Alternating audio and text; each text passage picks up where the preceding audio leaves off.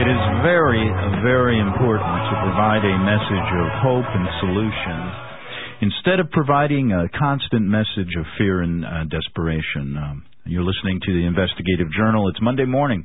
I'm your host, Greg Szymanski, and I'll be here for the next two hours. Two good guests today, and uh, we're going to talk with Alan Watt and then go on to California and visit with Anthony Hilder.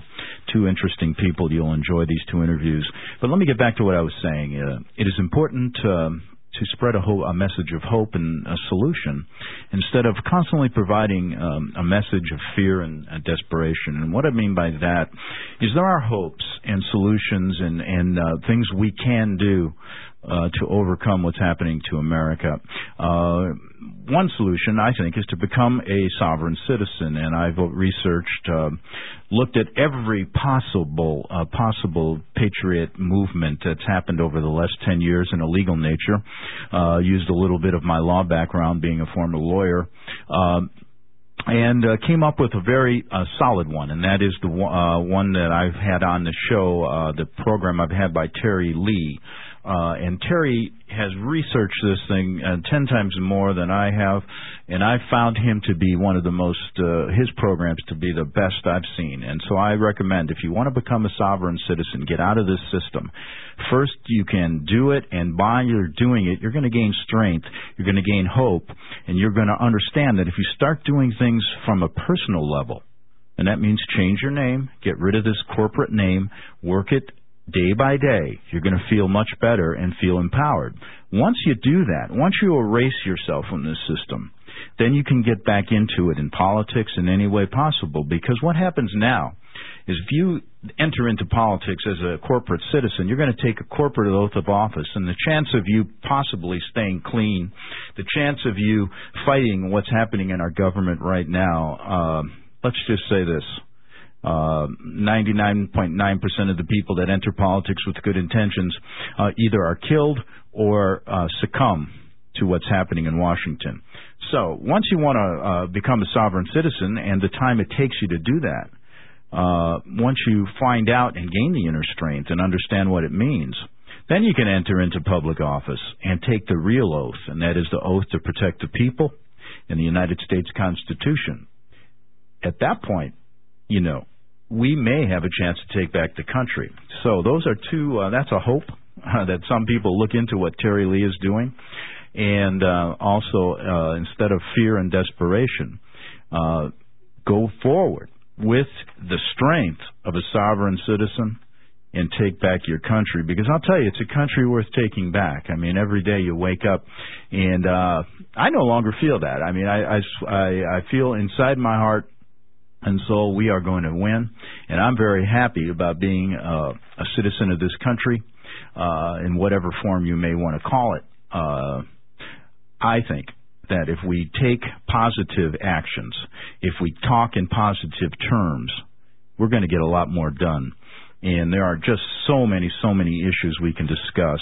Uh, and I see it all the time with fear and uh, desperation emails that come to me and uh, I just try to sort them out one by one and to provide some type of positive solution to the problem at hand. We'll be back uh, with my guest, and also I want to play a five-minute clip by uh, former President John F. Kennedy about secret societies. You'd be shocked what he said back in 19 in the 1960s. Okay, we are back on the Investigative Journal, and if America is really being taken over by secret, now listen to that word, secret societies, why do a lot of people uh, that try to uh, figure it out tell us they know who these secret societies are and this is the way it's being done? Uh, to me, the word secret means we don't know where it's coming from and we need to uncover it by any means possible. So when you get these examples, for example, 20 years ago, someone once told me the Priory uh, Sion, Sion, that's S-I-O-N, was a secret society taking over the uh, Vatican Church and some uh, uh, the government of Italy. So I went and researched that, went to France, and found out the Priory di Sion was actually a front uh, for something uh, more than just uh, it had one little office and really wasn't a, a viable group. And so that was just a front organization used by uh, disinformation people to tell us uh, that they were taking over the world. So uh, that was disproved. That was not proven. Okay. So then you go on and you think it's the Zionists. Well, if they're secret, why, how does everybody know who they are and taking? And if they are uh, taking over, why can't we stop them? And then you go to the Jesuits, and if it's truly them too, that's fine. But you know, who knows? There may be another layer below them. I mean, above them.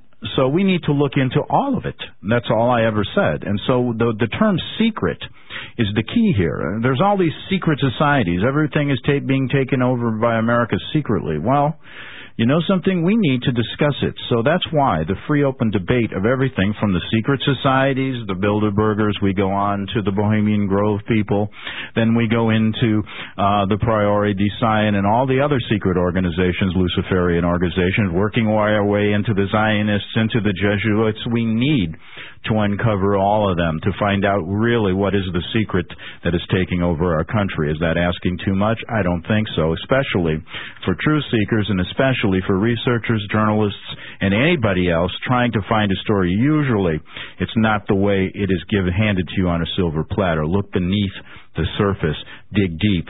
40 years ago, President John F. Kennedy. Startling interview. I've, I've never heard this before, and it's uh, it's about a five minute tape. I'm going to play it now. Then we're going to get to my guest Alan Watt, uh, and we're going to discuss some uh, interesting things. Alan has been fighting to wake up America for more than a decade, saying people need to understand history before ever having a grasp on what is happening in America today, and that is so true.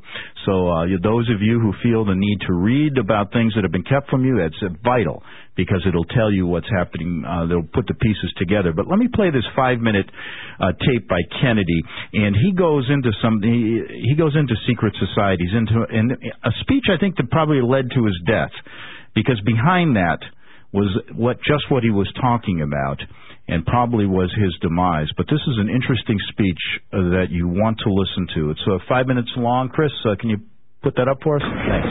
Ladies and gentlemen, the very word secrecy is repugnant in a free and open society. And we are, as a people, inherently and historically opposed to secret societies, to secret oaths, and to secret proceedings. We decided long ago that the dangers of excessive and unwarranted concealment of pertinent facts far outweighed the dangers which are cited to justify it. Even today, there is little value in opposing the threat of a closed society by imitating its arbitrary restrictions.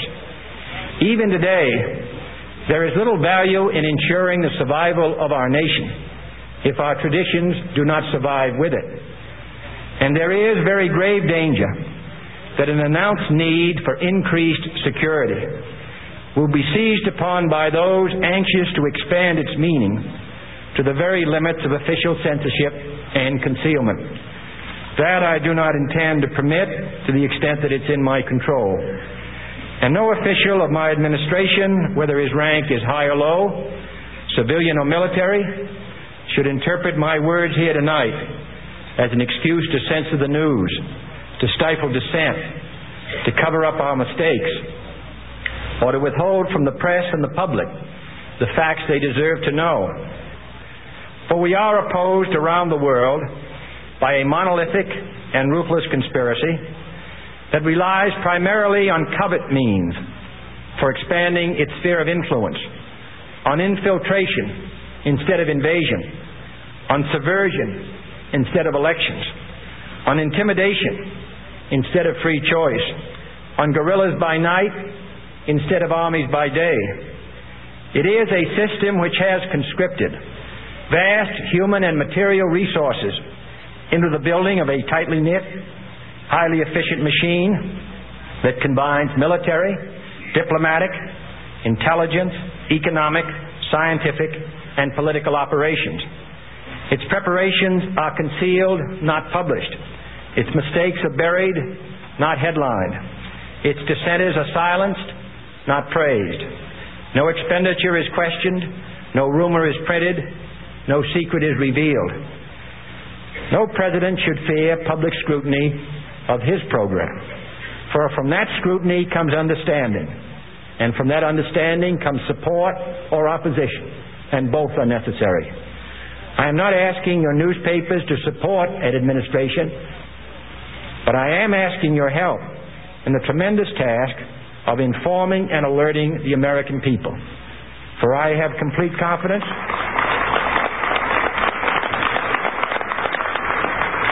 in the response and dedication of our citizens whenever they are fully informed. I not only could not stifle controversy among your readers, I welcome it. This administration intends to be candid about its errors. For as a wise man once said, an error doesn't become a mistake until you refuse to correct it. We intend to accept full responsibility for our errors, and we expect you to point them out when we miss them. Without debate, without criticism, no administration and no country can succeed, and no republic can survive. That is why the Athenian lawmaker Solon decreed it a crime for any citizen to shrink from controversy. And that is why our press was protected by the First Amendment, the only business in America specifically protected by the Constitution, not primarily to amuse and entertain, not to emphasize the trivial and the sentimental, not to simply give the public what it wants, but to inform, to arouse, to reflect, to state our dangers and our opportunities, to indicate our crises and our choices, to lead, mold, educate, and sometimes even anger public opinion. This means greater coverage and analysis of international news, for it is no longer far away and foreign, but close at hand and local. It means greater attention to improved understanding of the news, as well as improved transmission.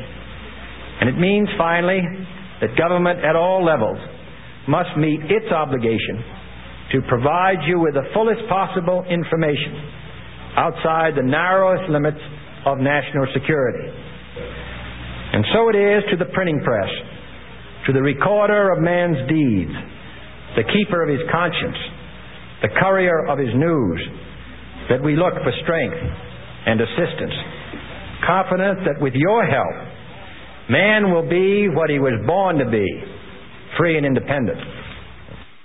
And those were the words of, of course, uh, former President John F. Kennedy 40 years ago. Amazing, amazing how they ring true today. And I think that'll give you an indication uh, of those secret societies, of those people behind the scenes that actually uh, killed President Kennedy. 40 years later, uh, we're now seeing what was he understood back then, and now we're kind of retracing our steps. Uh, many Americans have been kept in the dark, and now we must, we must do something before our country is destroyed by the same people that President Kennedy uh, talked about. And let me give you an example. I'm going to get to my guest in two minutes. So we're going to take a break, then get to my guest, Alan Watt, who's going to enlighten us on a, a number of different things in history about who these secret people are that are doing this.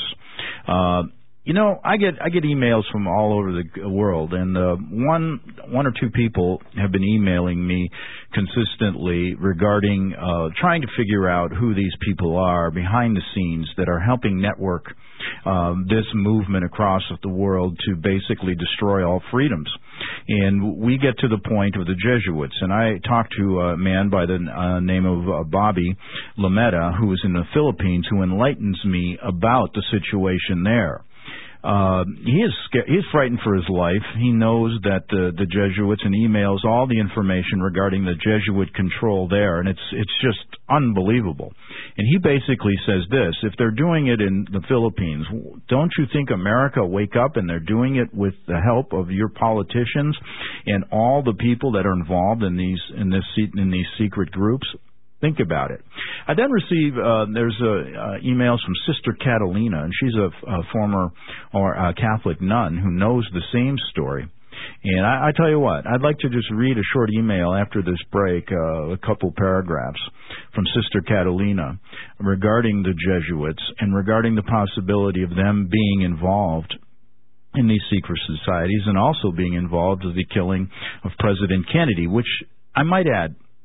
Uh, when you listen to his words, remember the word secret. You know, we still haven't figured out who's doing it. We must do that. And it's only going to take the help of millions of Americans with their opinions to help bring our country back. Okay, uh, we're back on the Investigative Journal, and let me get right to my guest. Uh, my guest, my first hour guest, is Alan Watt, and Alan has been fighting to wake up America for more than a decade, saying people need to understand history before having a grasp, a good grasp on what is happening in America today. According to to Alan, who has meticulously studied history to find the answers, the Illuminati's main goal is to wipe away free will and individualism. Uh, Alan, how are you today? Oh, fine. Those were, and I, I assume you listened to the, those words by Kennedy, which were lost and somehow recovered 40 years. Weren't those powerful words? Uh, did you get a chance to listen to that tape? Uh, I put the video up on uh, the weekend. Yeah. Now that's it. That's where I got. Thank you so much. I yeah. knew it all came together. Uh, and uh, anyway, what tell tell us what you what your thoughts were after you heard that. Well, I always knew that. Uh, I remember that uh, in Britain they played uh, that speech. In fact, on the BBC uh, when they were actually discussing Freemasonry at one point. This was years ago when I was small, and so I hunted it down. Mm-hmm. And um, I, I knew there were big movements uh, at play between the um, world powers. Uh, the, the, the dialectic was going on. The Russian movement, the Soviet movement was uh, being hyped up, mainly in the U.S., not so much in Britain. As I was growing up, I realized that Britain already was a socialist country. Mm-hmm. And then when I went into the history, this is before high school, I went into the adult libraries and checked it all out. And I found, uh, sure enough, um, there was data, recorded data from books written during the Bolshevik Revolution um, concerning the banks of the US and Britain funding the revolution and actually um, helping to, to get uh, the Soviet system up and working. And I thought, well, uh, in other words, the, the elite of the world, um, the moneyed people, the, the establishment, as they call it in Britain, were backing the Soviet Union, which was supposed to be your enemy, sworn to destroy you. And that's your classical dialectic there. To get the world that they wanted to come out of this, it was the outcome when you fuse the two together, which is a sort of fascist elite at the top, uh, running a world uh, with bureaucrats running the people beneath in a communistic fashion. That's what they, they're now calling the third way. And right. that Go was ahead. how they did it, yeah. So tell you know you you make it a point to emphasize the fact of looking back into history, uncovering the things that have been uh, kept from people. And I've had a number of guests on the show. I've tried to do that on this show, and that is to bring on people who have done the research, have done the legwork like yourself, to try to piece together uh, this hidden history that's left out of our books, left out of libraries, uh, with a concerted effort to shape and pattern uh, a, a certain type of individual or take away that individualism. Uh, so why don't you give us kind of your take on the whole uh, situation and start from where you think it's important and build us up to today and then of course I want you to try to give us some hope and uh, uh, some solutions. Go ahead. Well, in the third book I put out in the Cutting Through series, I go through what we call civilization, the meaning of civilization, which was the introduction of a monetary system which spread from the Middle East all over the world in ancient times and then brought the merchandising, the loaning of money to countries. And it, what they were able to do then is create a, a middle class, you might say, or an aristocratic class of thinkers. That's how you end up with all the Greek philosophers. They were wealthy people who would sit and discuss things like think tanks, you might say. And, and this has been their system ever since with a definite agenda towards world conquest. And uh, Plato himself wrote about this in the Republic. And he was a member of the, the aristocracy of Greece.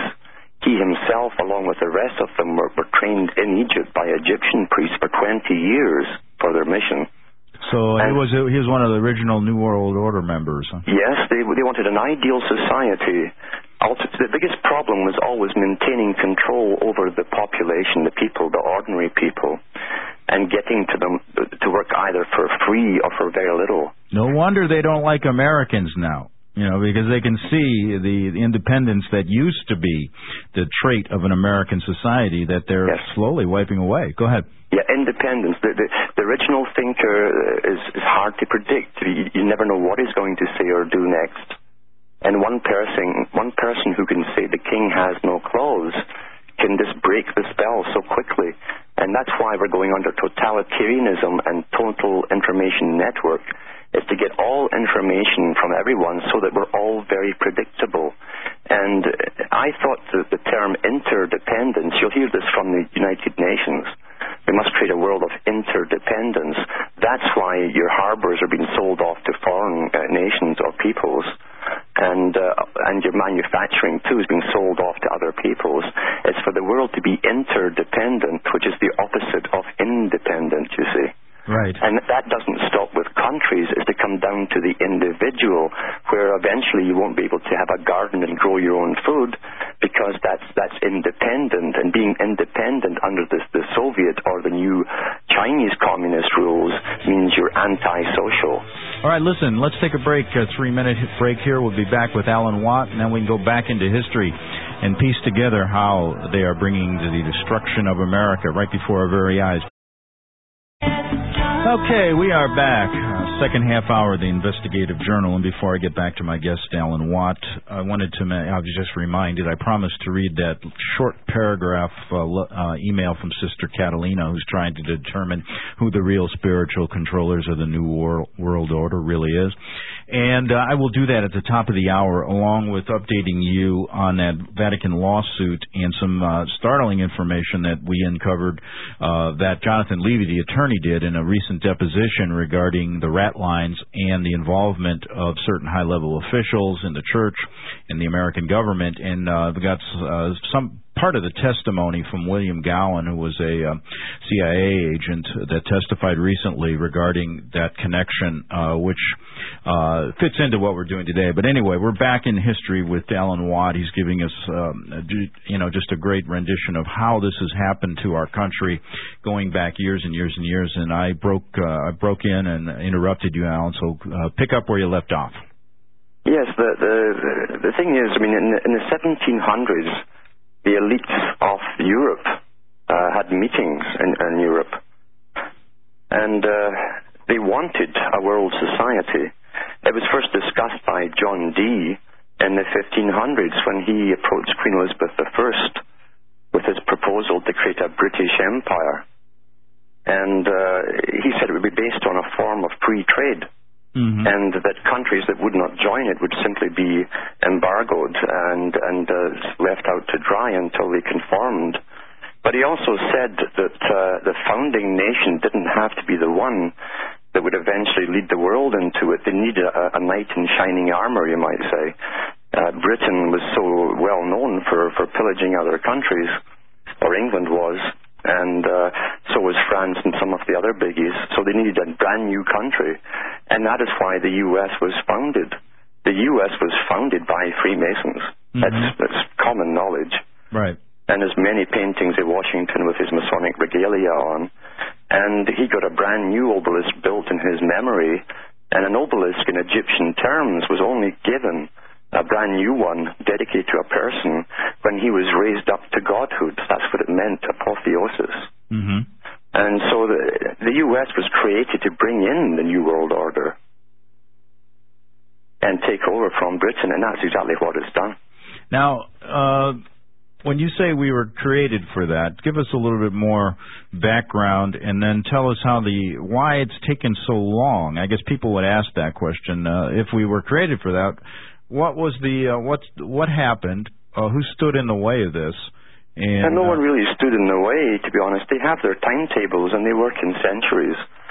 And, and, and these big, the real societies work like long-range business plans, and they work centuries ahead. They did the same thing in the Middle Ages when they built the cathedrals, and it would take five or seven generations of stonemasons to do it. Mm-hmm. Uh, we're so used to seeing something completed in our own lifetime uh, we can't imagine uh, things going on that we will never see finished, but these guys do. And it's a power const- uh, controlled structure with archives of information as opposed to public libraries, and they have their agenda. Um, if you read the, the, I try to read the books by uh, written by the people concerned, not about them. And so read the Benjamin Franklin's diaries, and he tells you right in there that he envisaged the United States Federation beginning being the beginning of a federation of the world, which would be run by 12 wise men, a government of 12 wise men. And Thomas Jefferson in his memoirs said the same thing. All right, well, take us back and bring us up to date, uh, basically, on your reading through history. Well, how long? Well, oh, you you talk about centuries. Okay, tell take us back to uh, you know that period of time. Bring us up to date now, and tell us what you you think is going to happen in the near future. Uh, Well, in the near, near future, it's actually out in the open because uh, people have forgotten about the free trade negotiations, uh, the, the FTA that came out before NAFTA, Okay. and that was going on in the late 80s when Brian Mulroney was in power in Canada and Bush Senior was in power, and uh, they signed the FTA, and Shelley Ann Clark, uh, who was the most senior civil servant in Ottawa, in the Parliament of, in Ottawa, uh, did all the books for the for the negotiations, and she came out publicly and said they're merging the countries by 2005. And and lo and behold, last uh, year, and 27th of March 2005, at Waco, Texas, the Bush and um, Martin and Fox signed the United uh, Americas Pact. They said on television here in Canada they had five more to go. Um, Tom Clark from Global uh, Network News stood up and said, "This sounds just like the European Union, is it?" Mhm. And Martin stepped in right away and said, "Well, it's not quite the big bang. We have five more meetings to go," but he didn't deny it. And Yeah. that was the, the beginning. By 2010, we have to be totally merged with, with the borders down, which means we'll have to have the, the whole continent ID'd by then to allow us to travel back and forth. So you're talking by 2010, uh, they want this whole thing to be in place, then, correct? Uh, yeah, and, and functioning too, yeah. Well, I guess we could spend a couple of minutes. Tell us um, what your take, since you've been reading all this, what's your take between now and 2010? What's going to happen if we don't step in the way and stop these people? Uh, well, we know where they're going. It's to be a world that's totally controlled. The individual will won't be able to move without permission. Uh, ultimately, if we go back into the books of the Council on Foreign Relations and the Royal Institute of International Affairs, which is the British version, and all British Commonwealth countries, including Canada's, has that department. Um, and they've been on television here, in fact, before they signed the Waco deal, publicly saying on behalf of the CFR from their main headquarters that they had drafted up the plans for the unification of the Americas. The CFR came out and said that on national television here. All right. So how do how does the whole picture fit in with the Middle East, with us, uh, and with Europe? How do you view this? Yeah, well, they started the, the, the big takeover for the world's resources in the days of Cecil Rhodes, who created Rhodesia.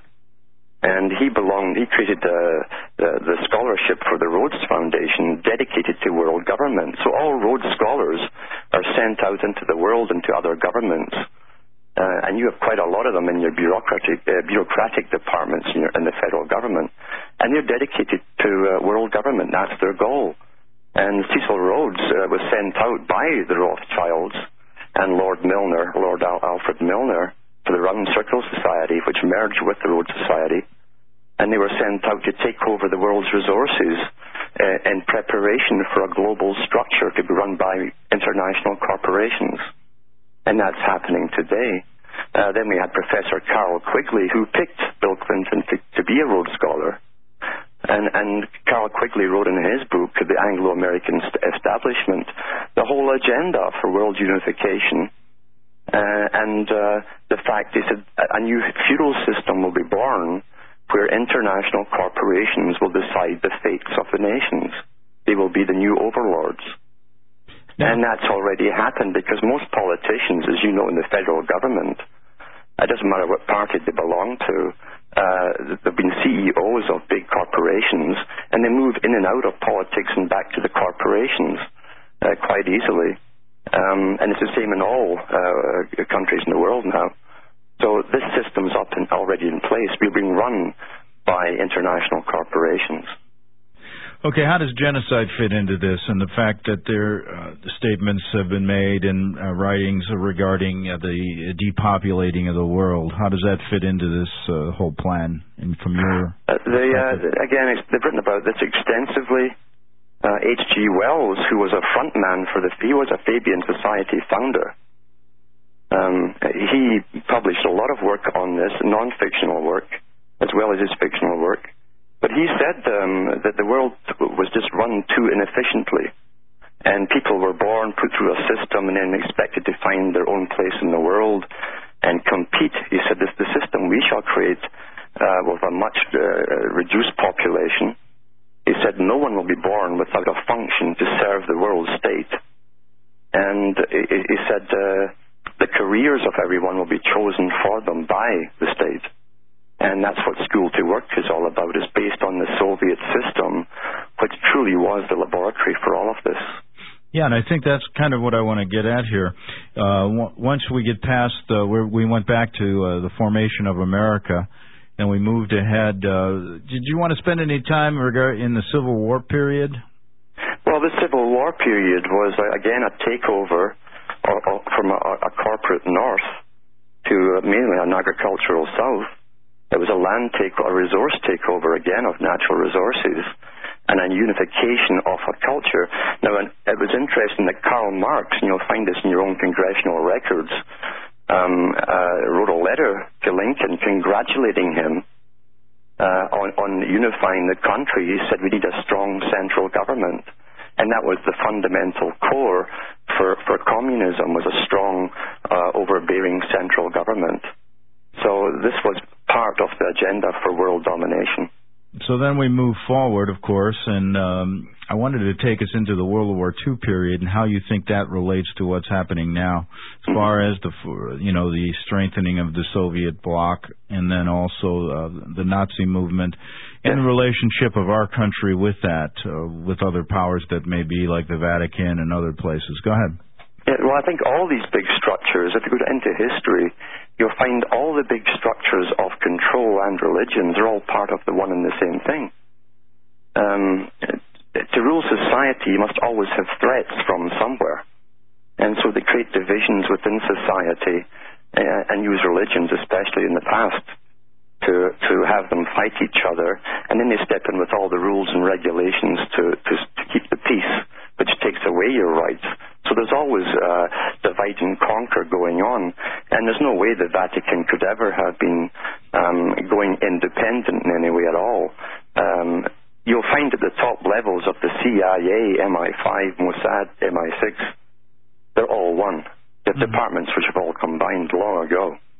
Right. And you cannot have a secret uh, independent nation today without being infiltrated, and you couldn't have a secret uh, uh, Vatican association without being infiltrated too. Right, and that's the real that's the interesting part about this is how they have organized this worldwide network. And you know how people probably wonder, well, how do they get involved in our gov in the American government? How did they work their way and take over the Congress? How did they work their way and take over the judiciary? And uh, how did they take over the CIA's? Who's doing this? And if so, who's over on the other side in, in Russia, in China, working together with these people? Well, how... we know we know who they are because uh, uh, if we go back to to one group and only one group that's always mentioned as though they were the only group, but that was the Weishaupt Illuminati. Mm-hmm. Now, the whole foundation of the Weishaupt's idea, which wasn't his, it was a worldwide movement already, had been for hundreds of years, but uh, they wanted to create a world uh, um, run by an intellectual elite. Mm-hmm. They called it the, nar- the natural aristocracy. And that's the same term used by um, by uh, Jefferson in his own book. He said the, natural aristocracy should rule the world. By that he meant the intellectual, scientific elite.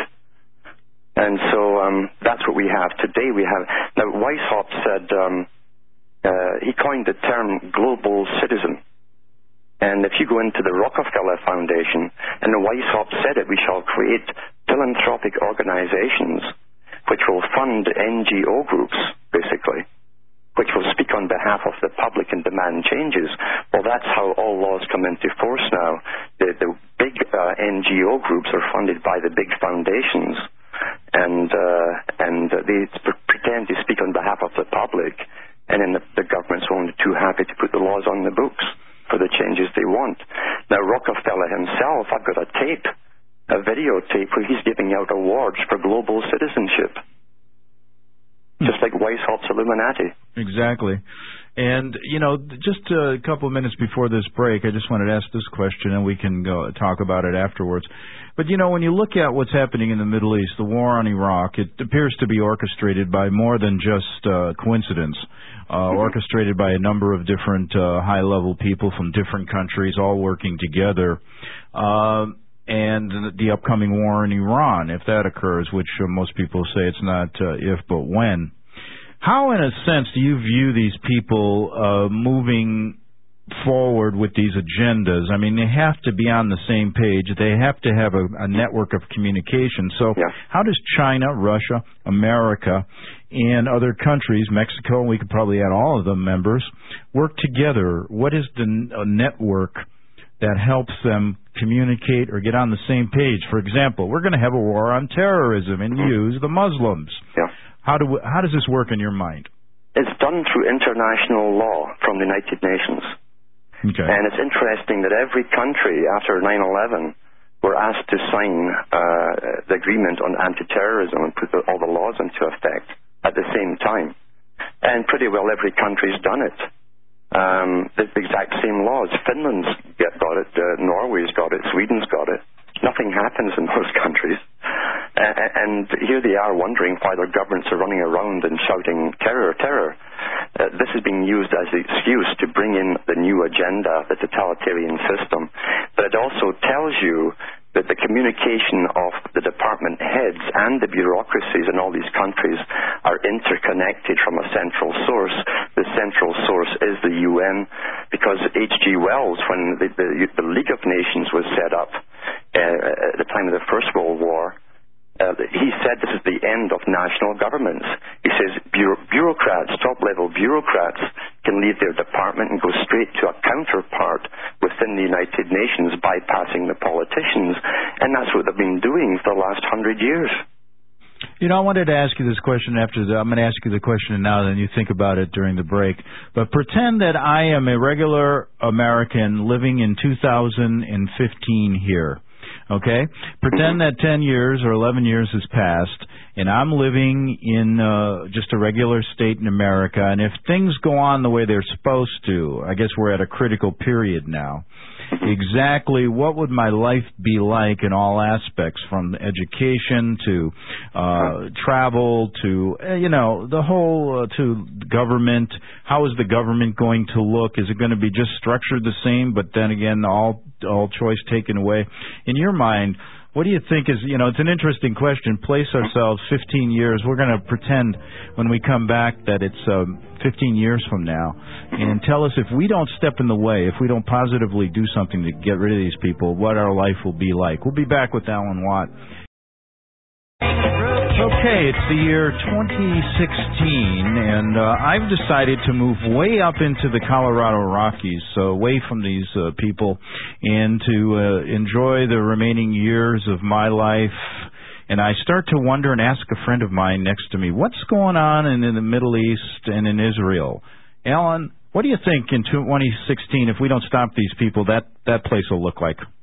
Uh, it will be one big uh, block, basically uh, the Middle East, um, mainly for the natural resources. But as far as America goes and the rest of the world, uh, we'll be in our habitat areas. If you've read Agenda 21 from the United Nations, uh, the habitat areas, they want everyone off the rural areas uh, that they don't need anymore.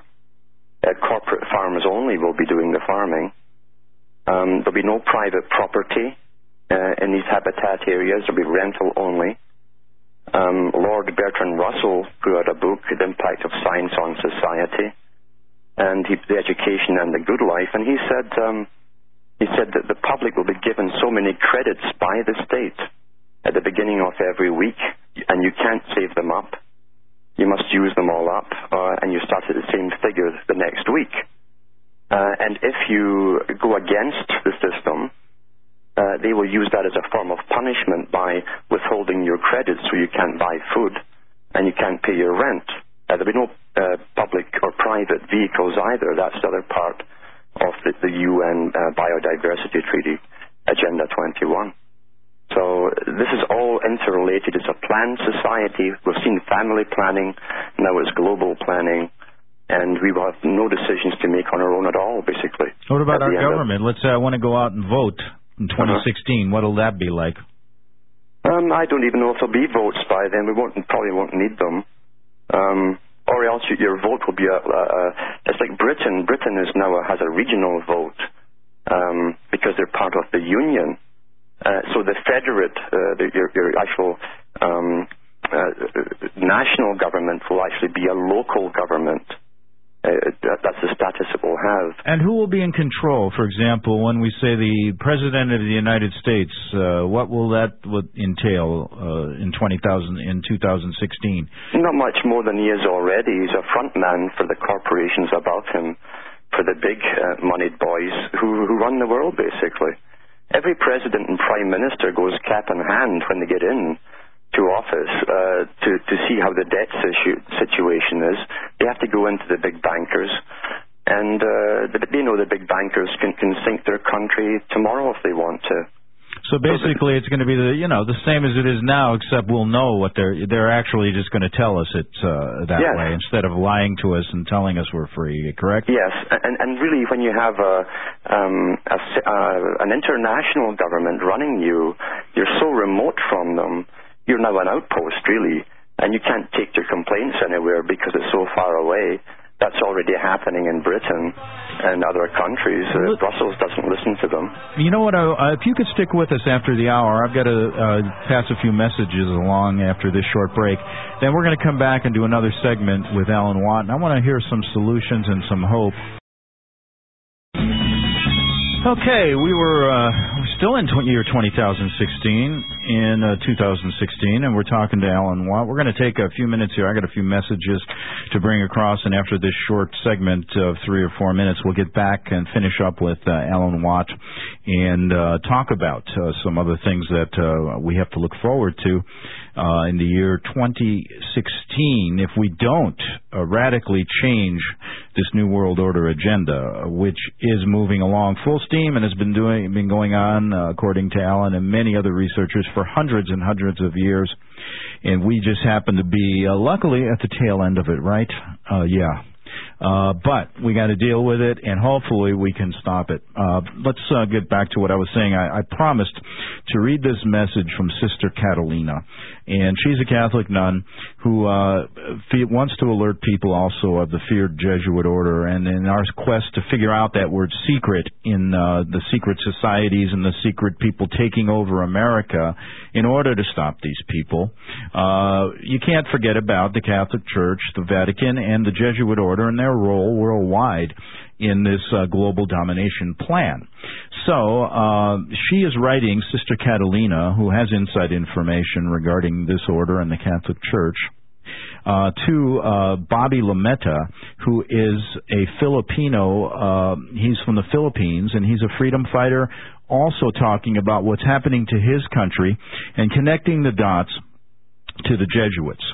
And uh, Bobby's fearing for his life right now. Uh, emails me constantly just to keep track, and I want to keep his name out in the public to help him because he's a long way away, and he's asking Americans to look at what's going on there in order to protect his country and ours.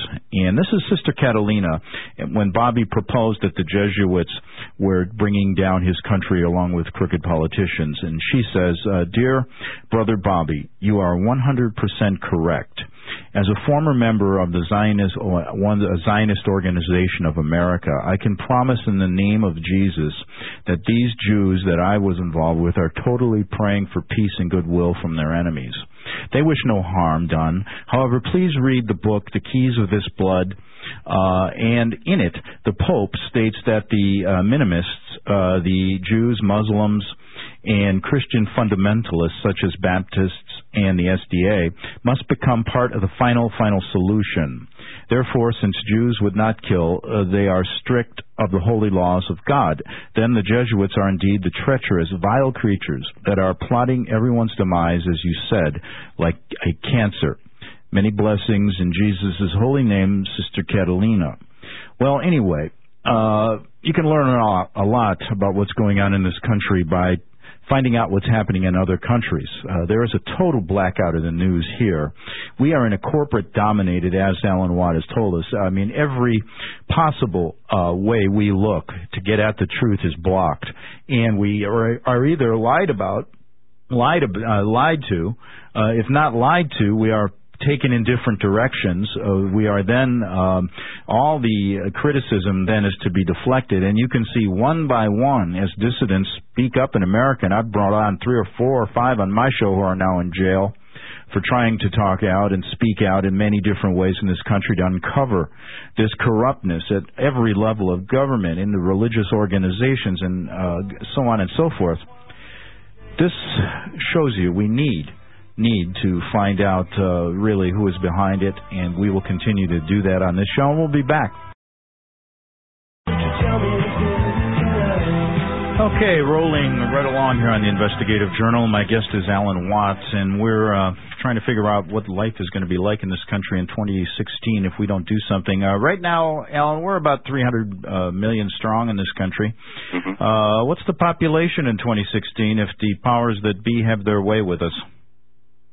Vastly reduced. Uh, I think Jacques Cousteau gave a, talk to a, magazine, um, and he talked about bringing it down by at least three quarters.